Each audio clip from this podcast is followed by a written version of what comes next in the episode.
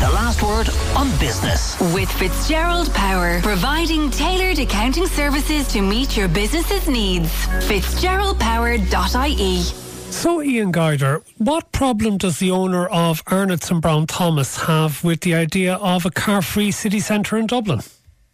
Evening, Matt. Well, it says if this plan by Dublin City Centre for its new transport plan goes ahead in its current proposed form, then it will substantially affect the ability to grow its business, Brown Thomas says, and grow its employment in its stores. And remember, they are Brown Thomas and Arnotts, the two biggest retailers in Dublin City Centre on the south side and on the north side. So they are a substantial employer. They are a substantial voice in the business community. And I think it is worth listening to it. They've written to Dublin City City Council, along with many hundreds of people who have had their views on this new transport plan, which Brown Thomas claims will remove about two thirds of all cars coming into Dublin city centre. And as I said in the letter, the chief executive of Brown Thomas says it will substantially affect our ability to continue to invest and grow employment in our stores. It says that if accessing the city centre becomes burdensome, it will dissuade many visitors entirely. It also has concerns of plans to take cars and lorries off the quays because it says that will affect the ability to get its stock into its stores for uh, during the day for delivery. So it does have a number of issues with this plan, Matt. And I know a lot of people, and you've had county councillors on, Matt, who've been talking about getting rid of cars out of Dublin City to make it for environmental reasons and for very many other reasons, growing public transport. But you have to look at the state of Dublin city centre right now. Many companies or many retailers are only just getting back to pre pandemic levels of trading. There's still an awful lot of people working from home. That's affecting footfall. And do we really want to see the state of Dublin city centre worsening by taking so many cars off the road that people say it's just not worth my while going into the city centre to shop or to eat or to go to the cinema, whatever it is? We'll go to the suburban areas where we can drive and get parking in the big shopping centres out there. So we are at risk of turning Dublin city centre into a no go zone if we go ahead with some of these plans. I know some people say, well, that's just hyping up things and you're echoing the voice of two big companies or a big company that has a lot of skin in this game. But anybody who has seen the state of Dublin city centre in the last number of months, and you go back to what happened in November as well, you need more people into the city centre. We do want people to come in with public transport. That's not feasible for many people, and it's not feasible, Matt, for people coming up from outside Dublin. And so if you want to grow city centre retail and have all the amenities that you have, we're going to have to accept the fact that you may need cars coming into it. And I think BT and Arnotts are right about this. Okay, I think that's something we're going to have to come back and debate more on the programme uh, in the future. But let's talk about other things now. And uh, tell us about your fears for the potential reopening of Tara Mines, Ian.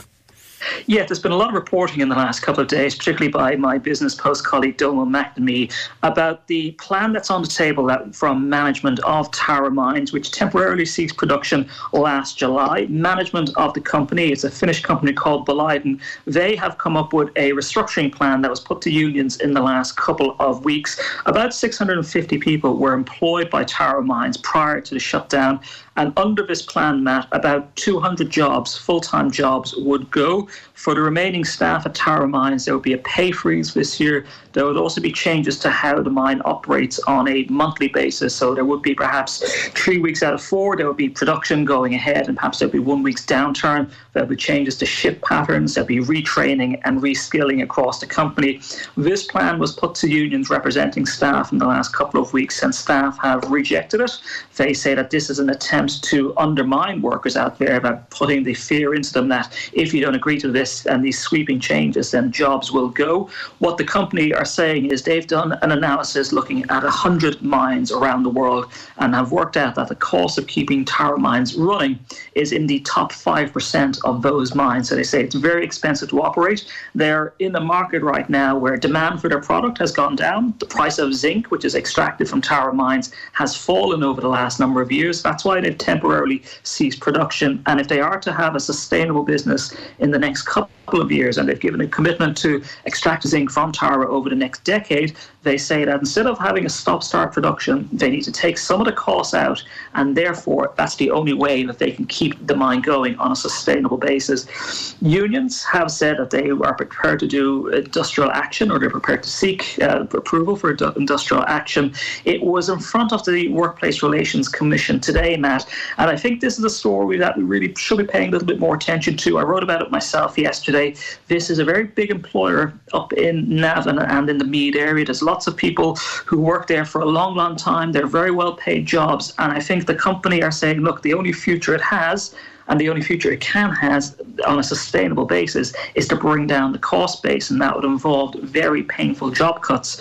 If you're the unions out there, Matt, I can understand why they don't want to see one of, out of every three jobs go, but you have to think if you can save two out, of, two out of every three jobs and have a plan for the next decade to keep the mine operating, surely that is better than losing a very important local supplier. Lots of people in the area I know work for it, are very concerned about that this story hasn't gotten a lot of attention the way some of the other tech job losses have in the last couple of months. But this is a big company locally, and lots of people's livelihoods depend on it.